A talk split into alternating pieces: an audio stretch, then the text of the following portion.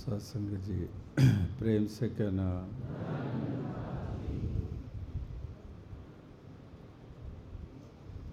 सत्संगत, अभी आप भक्ति भरे भाव श्रवण कर रहे थे। जो गीत, कविता, व्याख्यान के रूप में जिनको अभिव्यक्ति मिल रही थी चाहे छोटे से, बच्चे की ज़ुबान से, या जवान बुज़ुर्ग की ज़ुबान से, जो भाव प्रकट किए जा रहे थे,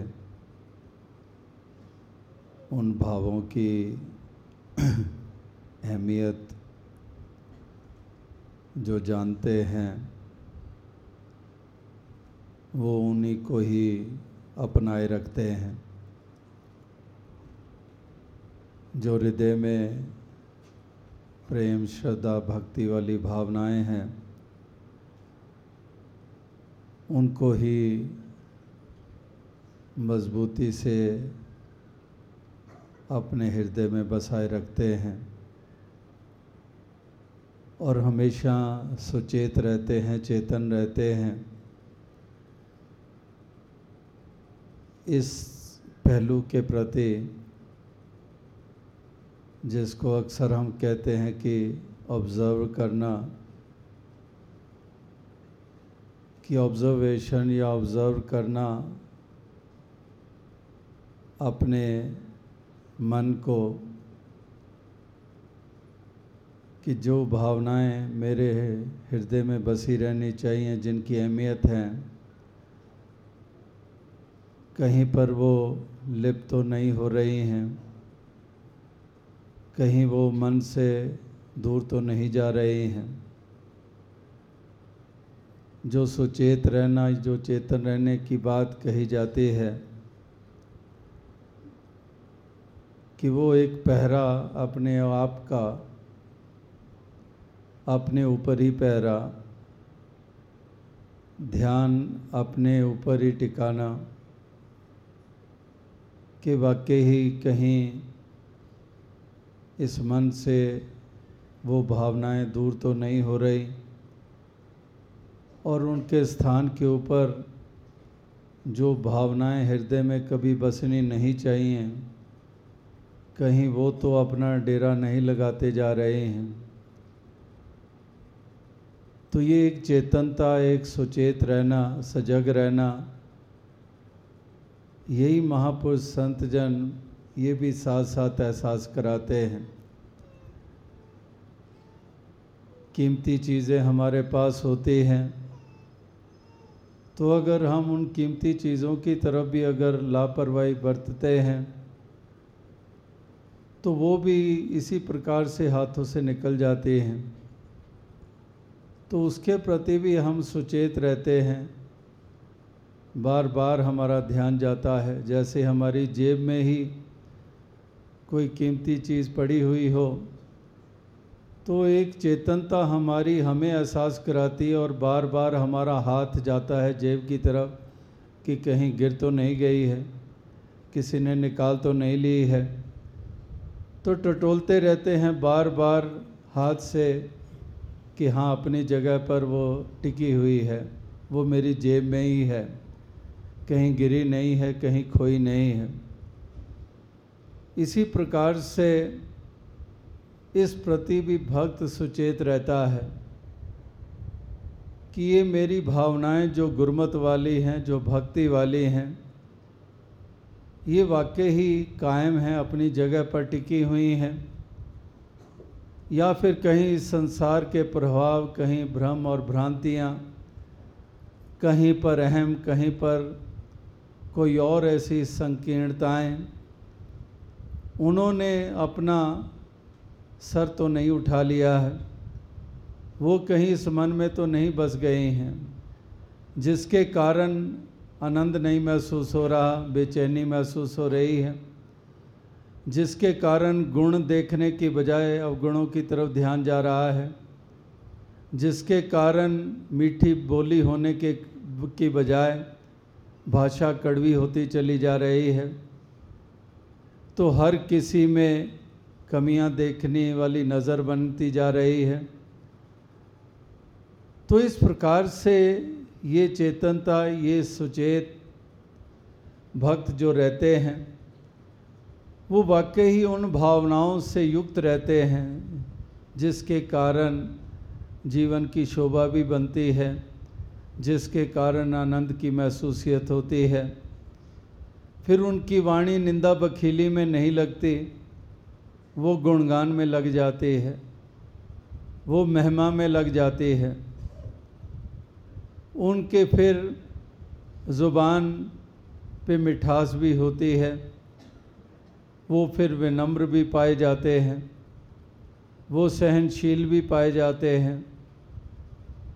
तो इस प्रकार से ये भावनाएँ ही एक गुण बन जाती हैं।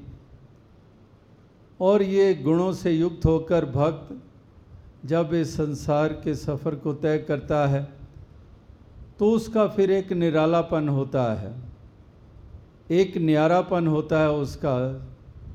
संसार और भक्त में यही एक अंतर होता है। ना जिस्मों का होता है, ना लिबासों का होता है, पहरावों का होता है, किसी और प्रकार की पहचान नहीं बनती है। ये पहचान बनती ही है भावनाओं के कारण और उस प्रकार से अमल के कारण। तो ये एक निरालापन भक्तों का ये हमेशा से जिस कारण हुआ है, उससे भक्त प्रेरणाएँ लेता है। इतिहास के पन्नों से भी चाहे सतयुग, त्रेता, द्वापर किसी युग में भी कोई भक्तजन हुए, या फिर हम समकालीन, या फिर वर्तमान के दौर में जो साथ चल रहे हैं तो उनसे प्रभाव ग्रहण करना जो वाकई गुरमत अनुसार जीवन जी रहे हैं, जो हर हाल में इस निराकार के ऊपर अकीदा विश्वास कायम रखे हुए हैं, जो इतने सहनशील है कि कोई कुछ भी कह देता है, जैसे वो शायर के शेर कई दफ़ा दास ने दोहराए हैं कि कोई कुछ भी कहे और खामोश रहूँ, जाने ये सलीका जीवन का कब आएगा। तो इस प्रकार से ऐसी अवस्था वालों को देखकर उनसे प्रेरणा लेनी। जो चाहे जीवन में कैसे भी उतार चढ़ाव आते हैं, फिर भी अकीदे और विश्वास वाले बने रहते हैं। जो इस प्रकार से कभी भी अपनी वाणी को निंदा में नहीं लगाते। जो नुक्ता बी होते हैं, ना कि नुक्ता ची होते हैं। जो हमेशा ही दास भावना से युक्त रहते हैं। जो कभी भी अहम में नहीं आते हैं। वो किसी चीज़ का अभिमान और मान नहीं करते हैं। जो चाहे कितने भी उनमें सामर्थ्यें हों, फिर भी चरण रज बन के रहते हैं, जो दास बन के रहते हैं, जो धूल बन के रहते हैं, जैसे वो भी महापुरुषों के ही वचन, गुरसिखों के बारे में, गुरमुखों के बारे में, कि वो अपना आप गंवाते हैं, कि ना कि अपना आप गिनवाते हैं, कि आप गंवावे, ना आप गिनावे। तो इस प्रकार से, ऐसे भक्तों से प्रेरणा लेनी, कि वाकई इनने अपना अहम गंवा दिया है। इसको अपने से दूर कर दिया है और इस प्रकार से इतना दूर कर देना अपने जीवन से, अपने मन से, कि इतना उसको दूर ले जाना कि वापस लौटने के अंदेशे ना रहे। तो इस प्रकार से ऐसे महापुरुष भक्त जनों से एक प्रेरणाएँ लेते हैं जो, वो फिर अपने भी जीवन को उसी म्यार तक पहुँचा देते हैं, जिस म्यार तक उसका जीवन पहुँचा जिसकी तरफ़ देखकर, उससे प्रेरणा लेकर आगे बढ़ते चले गए। वही एक दर्जा प्राप्त हो जाता है। तो कहने का भाव यही है कि एक गुरमुखों और गुरसिखों की जो पहचान जिस कारण होती है, वो वास्तविकता में उन्हीं गुणों से भक्त युक्त रहते हैं, सजग रहते हैं अपने मन को निर्मल बनाए रखते हैं। मन को हमेशा ही इस निर्मल के साथ जोड़कर निर्मल बनाए रखते हैं। क्योंकि ये निर्मलता भी मन की तभी संभव होती है, अगर इस मन का नाता इस निर्मल से जुड़ा रहता है, जो अभी भी मिलजुल कर गा रहे थे, जो तराने तू ही तू के गाए जा रहे थे, इस तू को ही संबोधित हुआ जा रहा था कि ये तू परमात्मा निराकार तू ही वास्तविकता में एक ऐसा निर्मल पावन सत्ता है। तो तुझ निर्मल से ही ये मन का नाता जुड़ा रहेगा तो ये मन निर्मल बना रहेगा। जैसे शरीर पानी जल का संग करता है तो शरीर को स्वच्छता प्राप्त हो जाती है। इसी प्रकार से अगर ये मन का नाता इस निर्मल स्रोत के साथ जुड़े रहता है तो ये मन भी ये निर्मल बना रहता है। तो ये मन की निर्मलता और पावनता, ये भी इस मन का इसी निर्मल से नाता जोड़ने से ही संभव है। ये नाता अगर नहीं जुड़ता है इस मन का तो ये मन की निर्मलता और पावनता ये संभव नहीं है।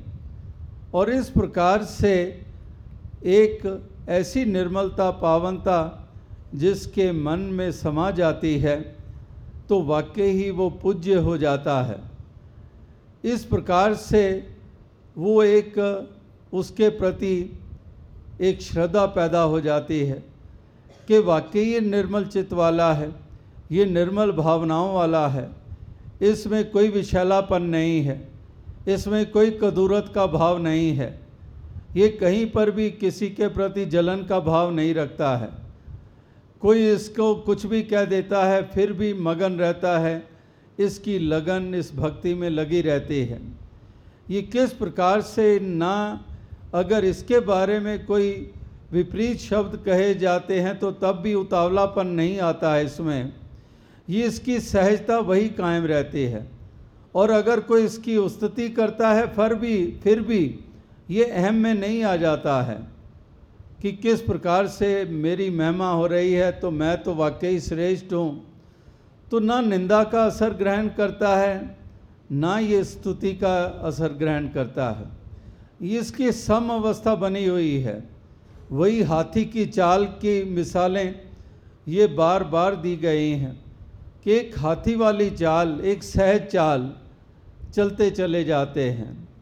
तो इस प्रकार से ऐसे महापुरुषों का अनुकरण करना, ऐसे महापुरुषों के जीवन का अनुसरण करना, यही भक्त जो है उस तरफ़ ये सुचेत रहता है, जहाँ पर उनको ग्रहण करने की तरफ़ हमेशा उत्साहित रहता है। वहाँ पर फिर जो इसके जीवन में आ चुके हैं भाव और गुण, जो गुरमत अनुसार हैं, जो इस प्रकार से वाकई ही गुरसिक्खी वाले हैं तो फिर उस तरफ़ भी एक सजग रहता है। जैसे पहले कहा, कि उनको हाथों से जाने नहीं देता, उसको मजबूती से थामे रखता है। तो यही प्रार्थना और अरदास भी भक्त करता है कि दातार ऐसी कृपा करो कि हमेशा ही ये एक नाता जुड़ा रहे तो संग तेरा एहसास कदम कदम पर रहे, हर पल रहे उठते बैठते रहे। तमाम कार्य करते हुए रहे, तमाम कर्तव्यों का पालन करते हुए रहे, श्वास श्वास तेरा ये एहसास, ये बना रहे और ये एहसास ही नाता जुड़ना जिसको कहा गया है। क्योंकि केवल शब्द हो ज़ुबान के ऊपर, वो कोई इस प्रकार से साधन नहीं बनते हैं कि नाता जुड़ा हुआ है। शब्द कुछ हो सकते हैं, लेकिन अवस्था कुछ हो सकती है। लेकिन एहसास जिसको कहा गया है, ये एहसास ही होता है जिसको कहा जा सकता है कि नाता जुड़ा हुआ है। अगर एहसास खो गया है तो फिर नाता भी टूट गया है। अगर एहसास नहीं, जैसे वो भी एक साधारण सी मिसाल कई दफ़ा दास ने कई बरसों से दी कि एक इंसान जा रहा था और जा रहा था कि सुबह का वक्त जा रहा और जाके खंबे से टकरा जाता है। ज़ख्म हो जाता है, चोट लग जाती है। तो इस प्रकार से कहने वाले कहते हैं उसको कि आप खंबे से टकरा गए तो क्या बात है? मोतियाबिंद है, नज़र कमज़ोर है, कोई फ़र्क है आँखों में? तो आगे से वो कहता है, नहीं, बिल्कुल ठीक है, मेरी आँखें थोड़े दिन पहले ही टेस्ट कराई हैं। सिलेंड्रिकल या फिर दूसरे तरीके से, विजन मेरी परफेक्ट है। मैं चेक करा के आया हूँ। तो कहने वाला कह रहा है कि आपकी आँखें ठीक है, रात का वक्त नहीं है, सूरज चढ़ा हुआ है पूरी पूरी रोशनी है, रोशनी भी है, आँखें भी तुम्हारी ठीक हैं। तो फिर भी आप टकरा गए खंबे से तो कहने लगा, मेरा ध्यान किसी और तरफ़ लगा हुआ था। तो इसी प्रकार से अगर ध्यान ही कहीं और लग गया तो फिर तो खंबा कहाँ नज़र आता है? तो इसी प्रकार से यहाँ पर भी एहसास की बात हो रही है कि अगर इस निराकार का एहसास है तो फिर तो ये जीवन का सफ़र सहजता से तय होता चला जाता है। फिर ये विकार, ये विपरीत भावनाएँ ये हृदय में बस नहीं सकते हैं। लेकिन अगर इसका एहसास खो दिया और ध्यान संसार की तरफ़ लग गया तो अगर संसार की तरफ़ ध्यान लग गया, फिर तो संसार के साथ तो वो सब चीज़ें जुड़ी हुई हैं, वो फिर मन में डेरा क्यों ना लगाएँगे? तो इसलिए महापुरुष संत जन वो यही अरदास करते हैं कि विसर नाही दातार अपना नाम दे, कि दातार तुझे ना विसारें। तुझे ना भुलाएँ, तेरे साथ ये नाता जो है, ये हमेशा ये जुड़ा रहे, ताकि ये मन निर्मल बना रहे। मन में हमेशा ही भाव गुरमत वाले बने रहें। जो गुरु का आदेश आता है, उसका पालन करते चले जाएँ। कहीं मनमति हावी ना हो जाए, कहीं पर अहम ना इस मन में आ जाए, कहीं पर दूसरे को नीचा देखने वाली भावनाएँ ना पैदा हो जाएँ। हमेशा ही एक गुरसिखों के एक, हमेशा ही एक उनका आदर सत्कार का भाव जो है, ये बना रहे। एक किस प्रकार से एक गुरसिखों के बच्चों का भी आदर सत्कार, ये भी हम अक्सर महापुरुषों के बचनों में पढ़ते हैं कि किस तरह से ऐसी एक भावना जो है, ये हमारी जो है, ये बनी रहें। यही एक भक्त अरदास भी करता है और केवल अरदास तक सीमित नहीं रहता है, वो उस तरफ़ उत्साहित भी रहता है, सजग भी रहता है और कदम कदम के ऊपर श्वास श्वास के ऊपर एक पल भी अगर इस तरफ़ से ध्यान हट जाता है तो जैसे आप सड़कों के ऊपर भी अक्सर थोड़ी थोड़ी देर के बाद कोई ना कोई साइन बोर्ड आप पढ़ लेते हैं जिसमें यही लिखा जाता है, लिखा हुआ पढ़ने को मिल जाता है एहसास कराने के लिए, चेतनता लाने के लिए, सजगता लाने के लिए।